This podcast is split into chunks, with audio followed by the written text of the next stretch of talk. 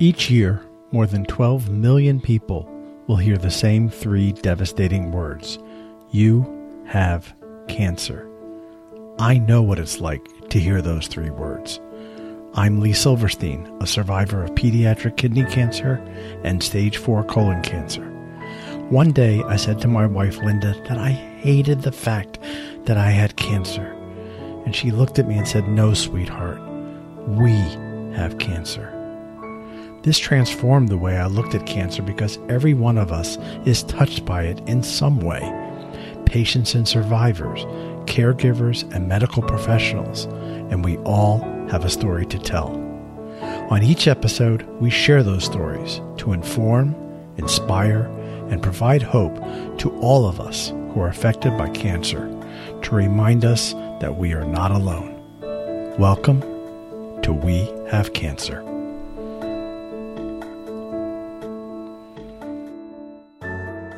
Welcome to episode 177 of We Have Cancer. Thank you so much for joining me this week.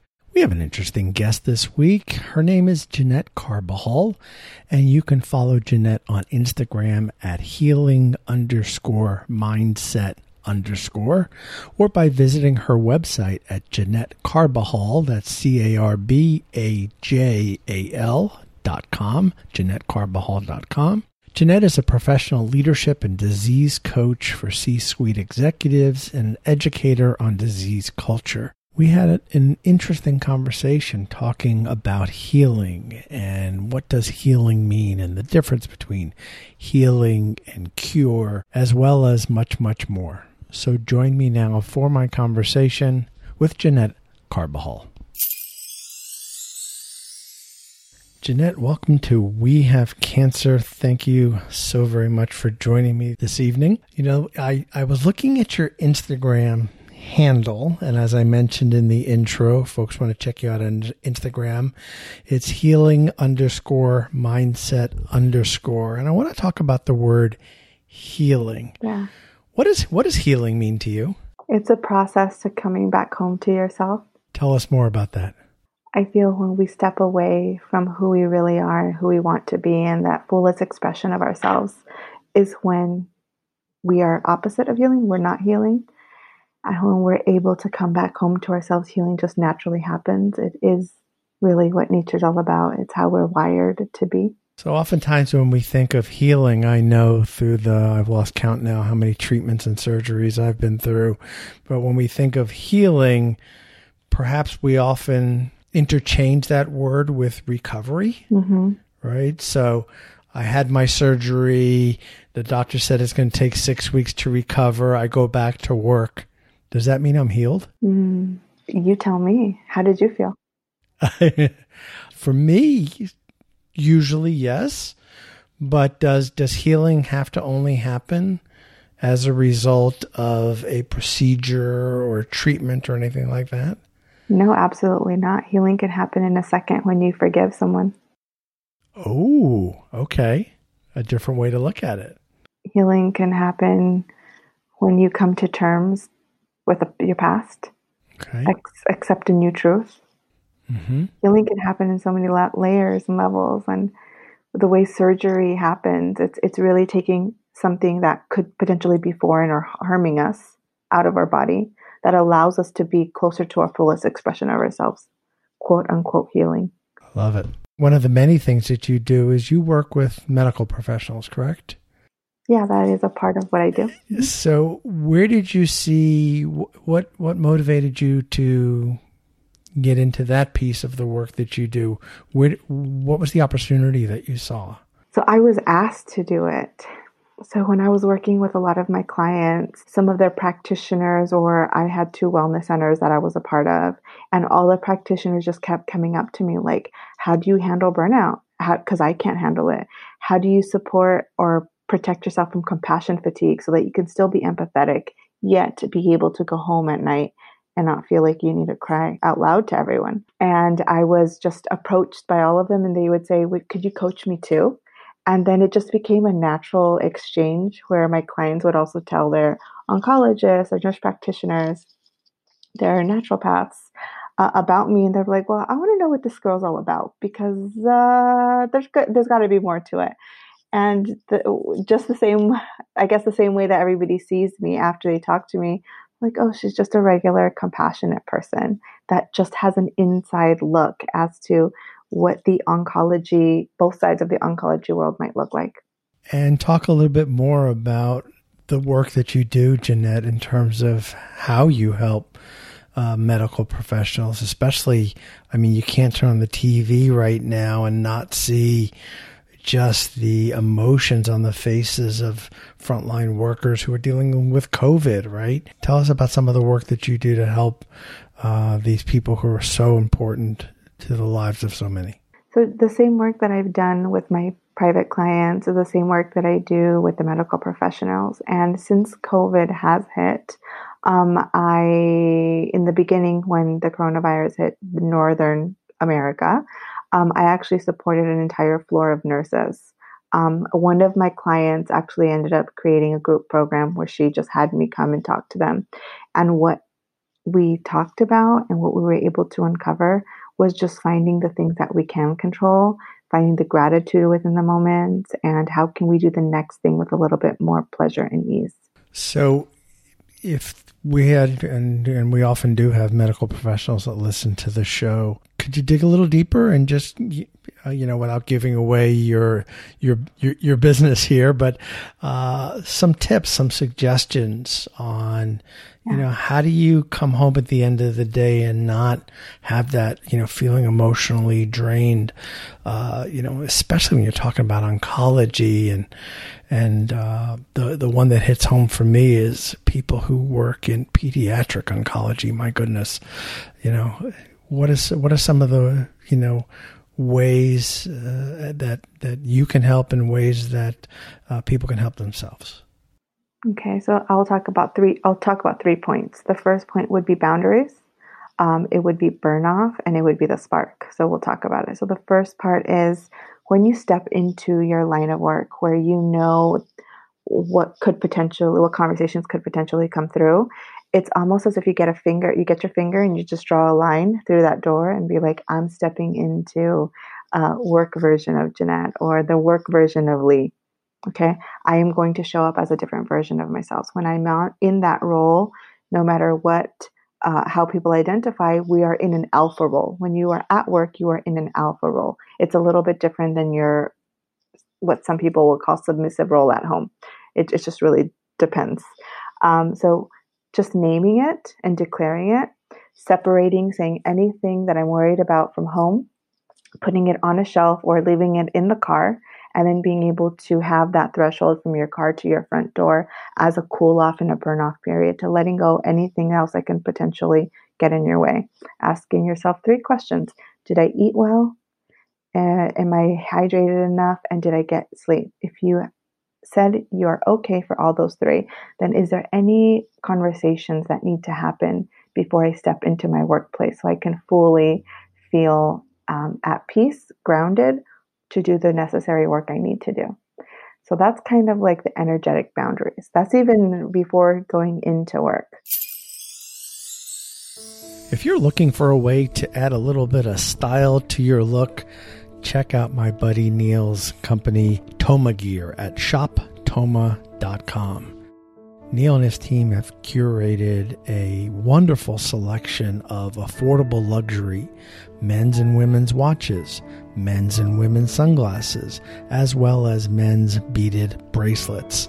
I'm wearing a couple of those bracelets right now. I've got a couple pairs of sunglasses coming to me shortly, and you really want to check out the collection from Toma Gear. Great, exciting, just styles that I know that people will stop you and go, Where'd you get that? Because these are not just your ordinary everyday looks when it comes to watches, sunglasses, and beaded jewelry. Neil has been generous enough to offer listeners of the We Have Cancer podcast a 25% discount. All you have to do is use the promo code WHC25. Again, that's WHC25, and you'll get 25% off the already fantastic prices. Once again, check out Toma Gear at shoptoma.com. Be sure to stick around to the end of this episode to learn how you can get your rear in gear. So let's dig into those three pieces eat, hydrate, and sleep. First off, why are those three so important? It's as important to us as it is for plants in the world and anything that is living. It is the basic necessity that we need to gift ourselves with where do you see the biggest opportunity or do you in terms of let's start with eat what are some of the common mistakes people make? Is there anything different outside of the everyday diet you know fatty food sugar blah blah blah? Or are there specific things that you've seen that have uh, had a more positive impact on people? Yeah i would say the two things would be to check check in with yourself. Like is there anything that that is bothering me before I eat, the worst thing we can possibly do is we could be eating the perfect diet for our blood type and for our body and for our condition. But if you are worried about what's happening at home, finances, you will literally not be able to assimilate your nutrition. Your body will reject it and cause it to come out. Okay. So, so it's being into your parasympathetic nervous system. So I always call it toning your food. For some people, that's a prayer and they say Amen. For some people, it's just going Oh, which actually regulates your uh, stomach so that it can be in a neutral place. For others, is just putting two hands together to connect your right and left brain so that you can be at one with yourself in peace, be in that grounded present moment. So that's what I find the biggest opportunity. It's people are everywhere else in their mind and in their head rather than focusing on their food. And then once you're in the meal, just make love to your food. Like, this is the best salty flavor, crunchy flavor. Just fall in love with your food again. So, have more of a relationship as opposed to just putting stuff in your mouth, right? Yeah. Yeah. yeah. Talk about hydration. Um, where do you see the biggest opportunity for people there? Water is really controversial. So instead of talking about quality of water, I'm going to talk about just the state of which you need to be in to drink water.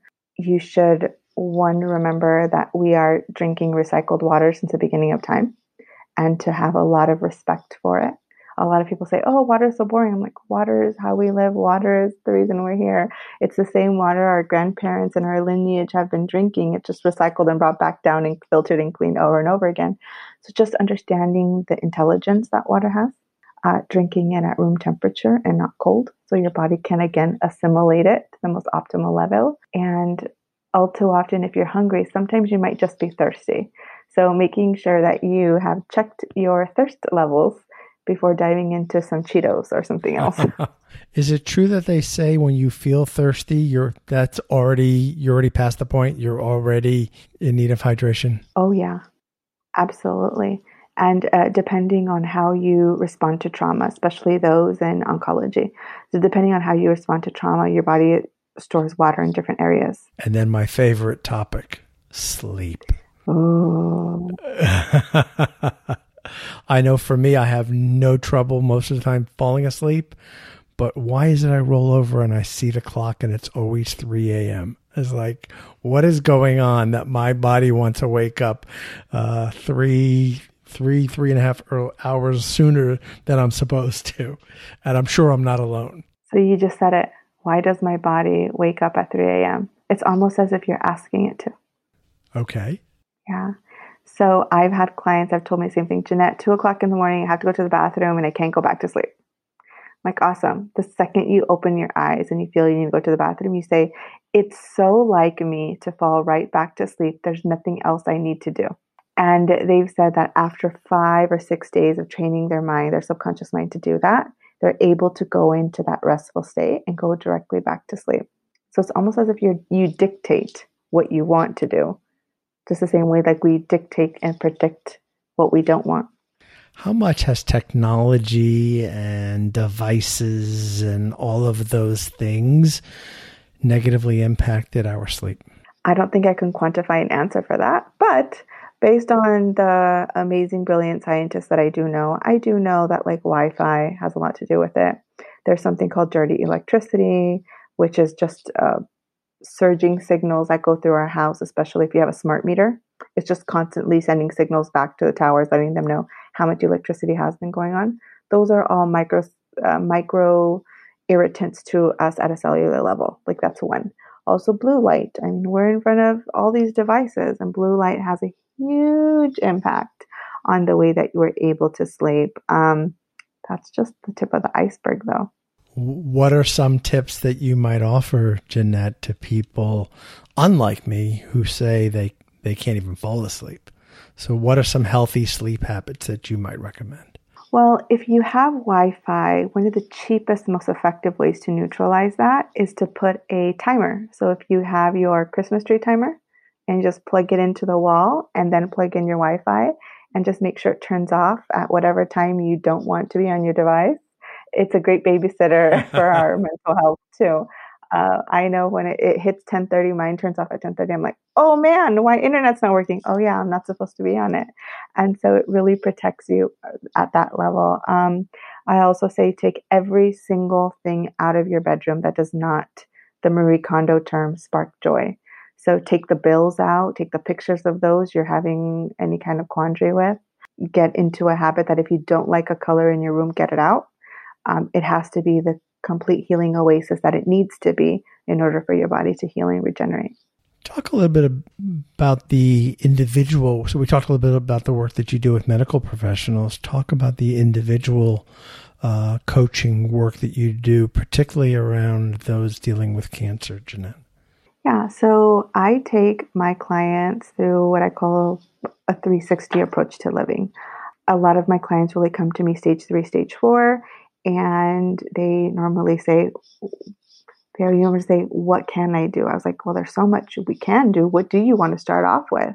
What is that natural inkling that when you got your diagnosis, what did you immediately do? Uh, one of the fastest things that people lean towards is nutrition, food, and water. Like that's the first things that people normally say. I'm going to change that. I just naturally changed it.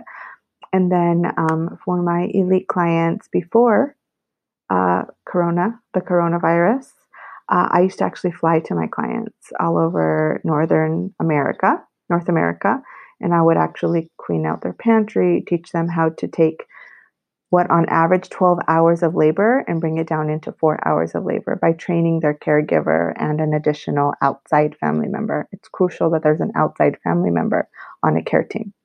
So I would train them just how to compress time, how to collapse time, and how to make their house a healing oasis so healing can happen in between doctor visits. Um, and they can focus on the most important thing living, breathing, being without pain.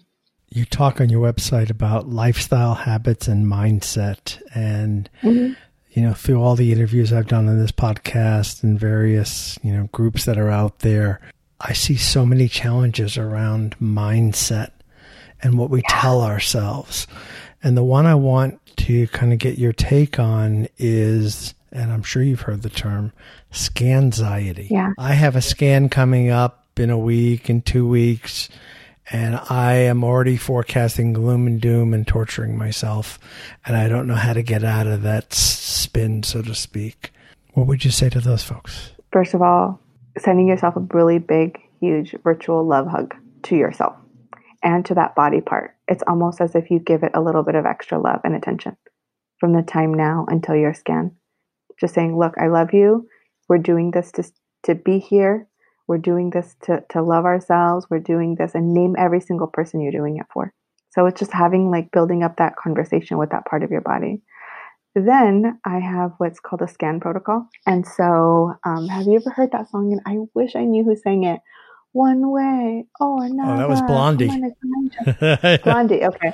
So I always say, depending on what machine you're using for the scan, is seeing that and know that you are focusing and giving all of your manifesting powers to the machine to help them find anything if there is, and to really work with the machine instead of being in contrast to it. Really being one with your machine to find it and be like, I'm gonna find you, and then I'm gonna get you, get you, get you, get you, one away, and so, like starting off with something as light and playful as possible. And then knowing that if this is a reoccurring scan you've had in the past, for some people it's their first scans, right? Uh, if it is a reoccurring scan, what has made you feel better? What do you not want after? What do you do want? And make sure you voice your um, your plan of healing after. So For example, one of my clients, she says she doesn't want to talk to anybody. She just wants to be silent on the car ride home. So she voices that opinion to her loved ones. And then she says, I only want chicken noodle soup, this smell in the house, and I'll talk to you when I'm ready. And so it's really putting those ground rules so that nobody's like, Are you okay? Do you need anything? Do you need anything? Are you okay? Uh, how are you feeling? Uh, you know, all of these questions that can feel burdensome. That's helpful to know because the other night when I was having a little bit of a moment, I said to my wife, What I need is for you just to tell me it's going to be okay. Yeah. so, you know, you can't expect people to read your minds, right? No, absolutely not. And right now, especially um, with the coronavirus changing medicine so rapidly, um, a lot of a lot of people are going to these scans by themselves. So it's about having a conversation with your nurses and letting them know. I know close to 99% of my clients say that they now, after we go through the scan protocol, they now tell the nurses when it's going happening, can you hold my hand like this or hold my hand like this? It's just the simplest human touch that makes all the difference. I'm sure you find, I think it's stating the obvious that, you know, digging more into what you just said, not being able to have somebody with you during some of these challenging times mm-hmm. requires more work on the patient's part. It requires more preparation. It requires more uh, communication with family members and care team. Um, and it also requires a new level of mindset and resilientship. There was a video I saw where you were interviewed, and it was on one of my I don't know favorite's the right word, but one of the topics that hits very close to home. And I know so many people deal with this, and that is what we say to cancer patients. I'm glad you saw that interview. I did. I did. And the first thing that struck me was I want to ask you about this going back to the first part of our conversation is many conversations I've had have been what do, what do friends, family members, etc., say to a cancer patient. But the conversation I haven't had is, and fortunately I haven't experienced it, is sometimes what do medical professionals say to cancer patients? And you're nodding your head. We're not recording the video, so I'm sharing with our audience. You're nodding your head, and I'm getting a big reaction. So I'm just going to let you take it from here. What do you see is is the opportunities, and how do you coach the people you work with don't assume, don't blanket statement. Don't do what you think is right. Listen and take your cues from your patients. Every single person I've ever worked with tells me, I told my doctor I didn't want to hear that and I wanted to hear this instead, or I wanted this and they didn't say that. I said I need somebody who's going to put their hand on my shoulder and they didn't. That's one. Two is make sure you separate, if you are a practitioner listening, make sure you separate your cancer story and experience and opinion out of your treatment room and your clinic room. Because the person standing across from you has their own cancer story, experience, and opinion. And they might not be eye, eye to eye. And so just having a common ground, like, hey, this is what I believe and this is what I want to do, allow the patient to also say, This is what I believe and this is what I want to do. Are we a good match? Should we work together? Should. Should. Big word. Yeah. Right. So many people go to the doctor they're told to go to and do whatever they say and don't question anything. I always say you gotta you gotta date an oncologist. You gotta date them and hit next if you need to. Um, and not because I wanna, you know, sound sound however it's being taken, but because this is your life and you need someone on your team. And they have to be on your team. They have to be on your team, being your your catcher, pitcher, all the positions, first base all the way to third base and back home again. Yeah. And it's okay to separate, right? It's okay to divorce your oncologist. If you're it's okay if you recommend dating, it's also okay to get a divorce, isn't it? It's the healthiest when that happens. It's the healthiest when divorce happens with your patient, your care team. Mm-hmm.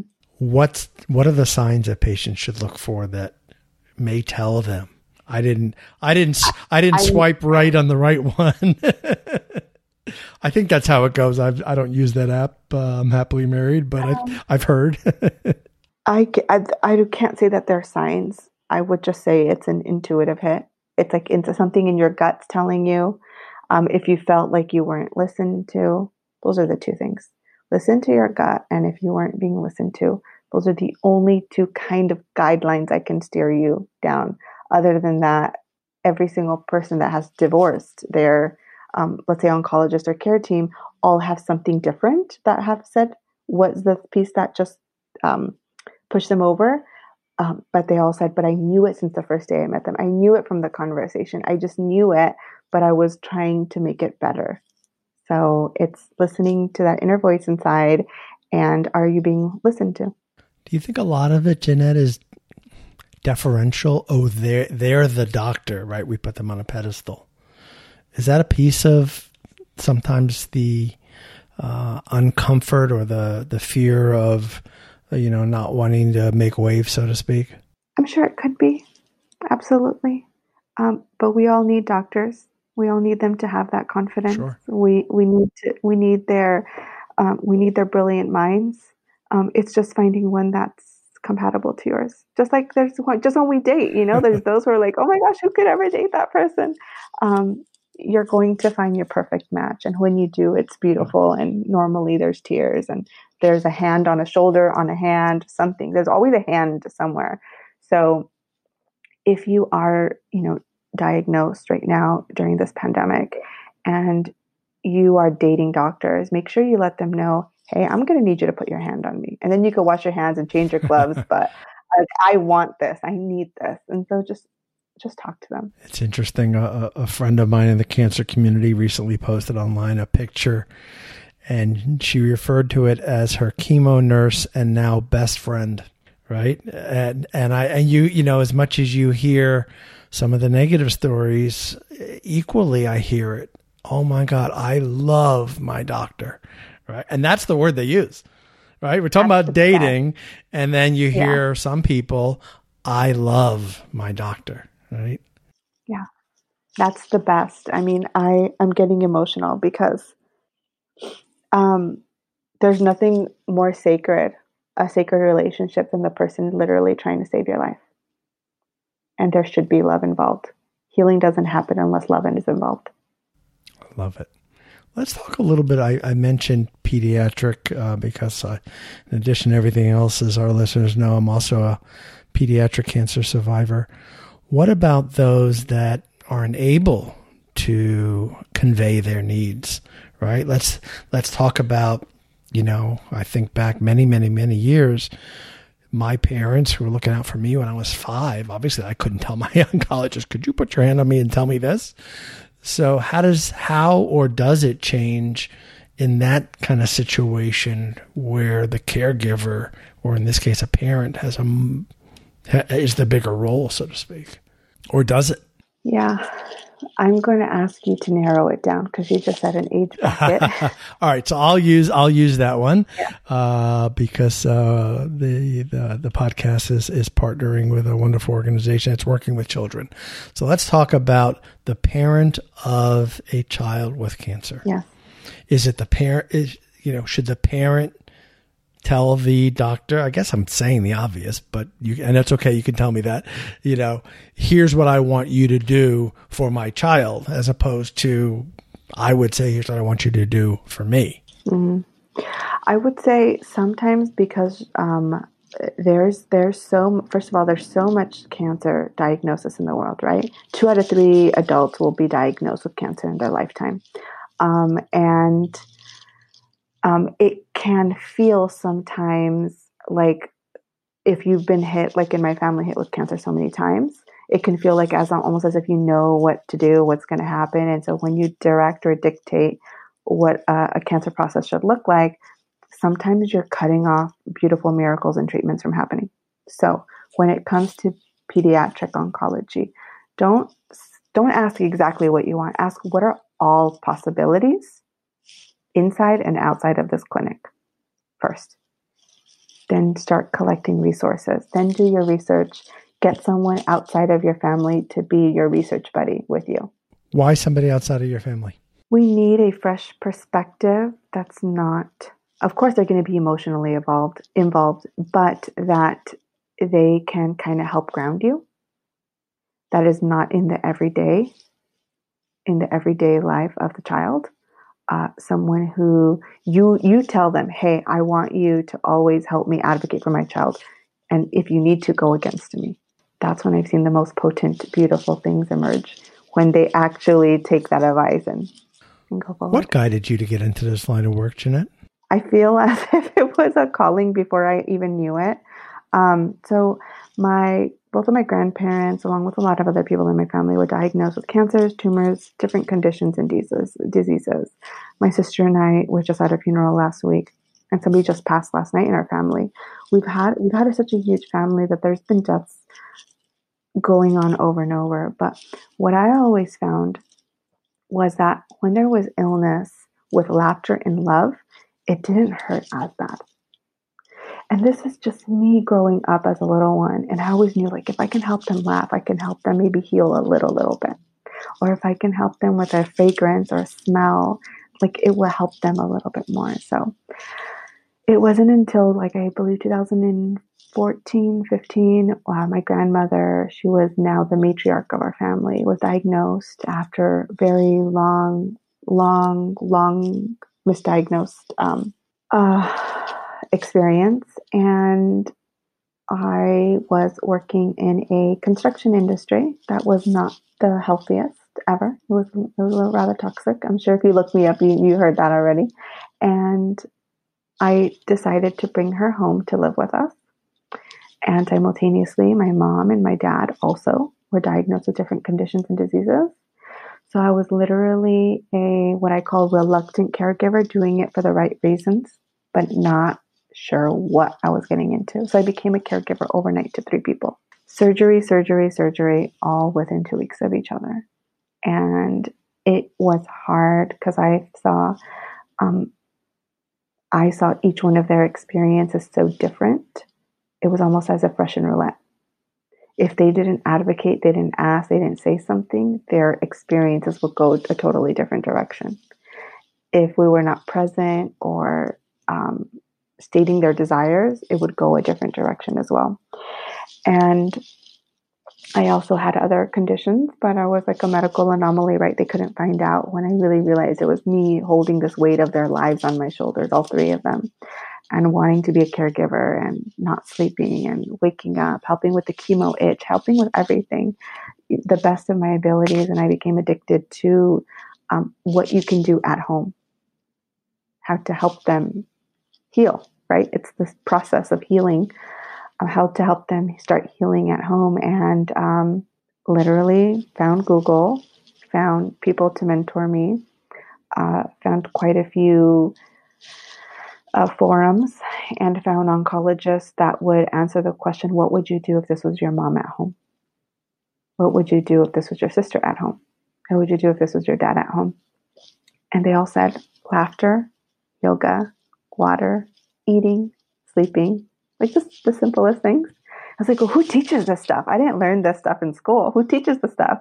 And I realized there was something called a coach, a lifestyle coach, and just kind of threw myself down that rabbit hole and I now am certified in quite a few different coaching modalities, close to like I think 11 or 17. I really don't know. I don't know how many of these are still active. um, and uh, even taught it for a while. And yeah. And you even you're based in California, but you even travel to other states to do this type of work too, mm-hmm. don't you?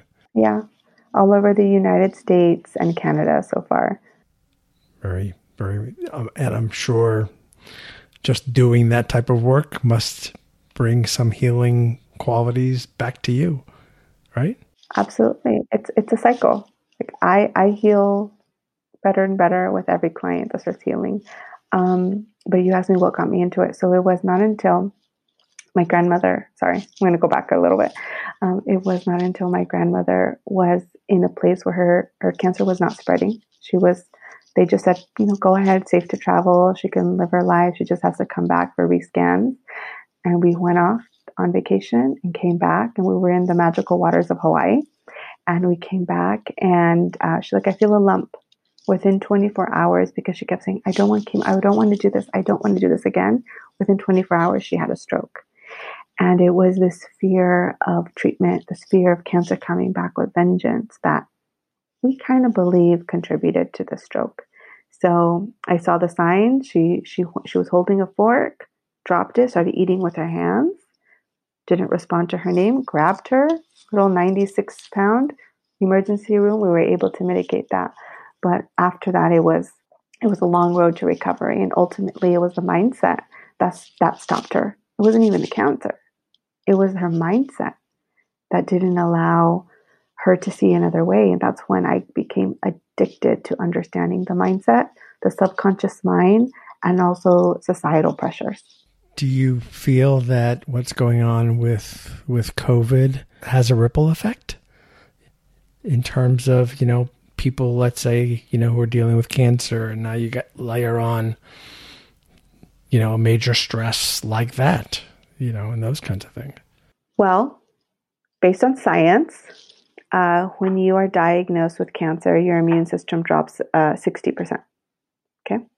This is just with a diagnosis, and it's been said anywhere from 20 to 45% to the ones that love that person that's diagnosed. So, if stress does that with a word, imagine that word traveling throughout the entire world with this word named COVID.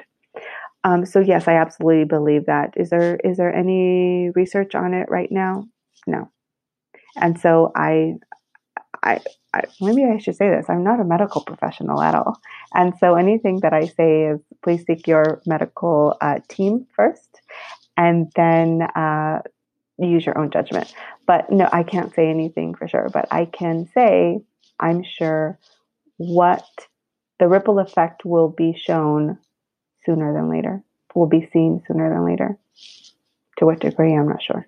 But just in general, there's been a lot of there has been studies on stress and those kinds of things and it doesn't right. take a professional to tell anybody that what's going on in the world right now is certainly stressful mm-hmm.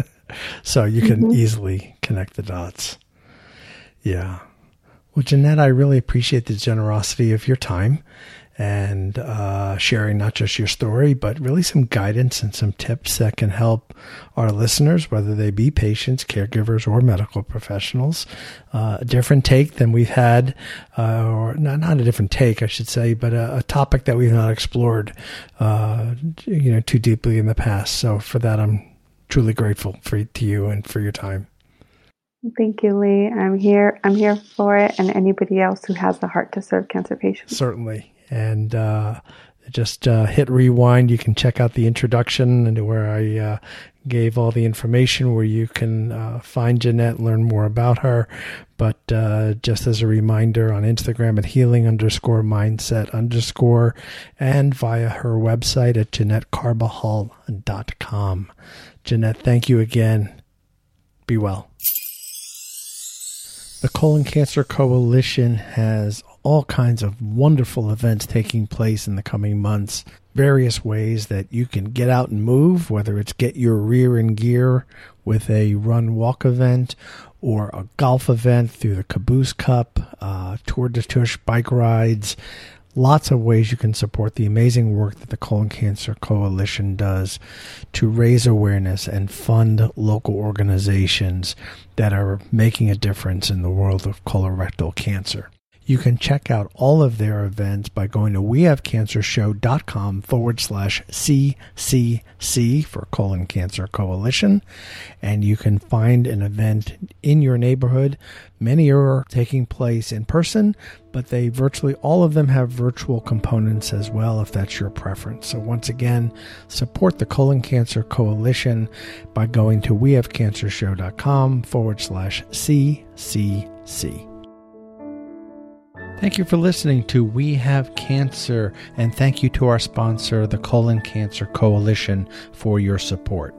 You can subscribe to We Have Cancer by visiting Apple Podcasts, Google Podcast, Stitcher Radio, or Spotify. And you can find us on social media by visiting our Facebook page at We Have Cancer Show and at We Have Cancer Pod on both Instagram and Twitter.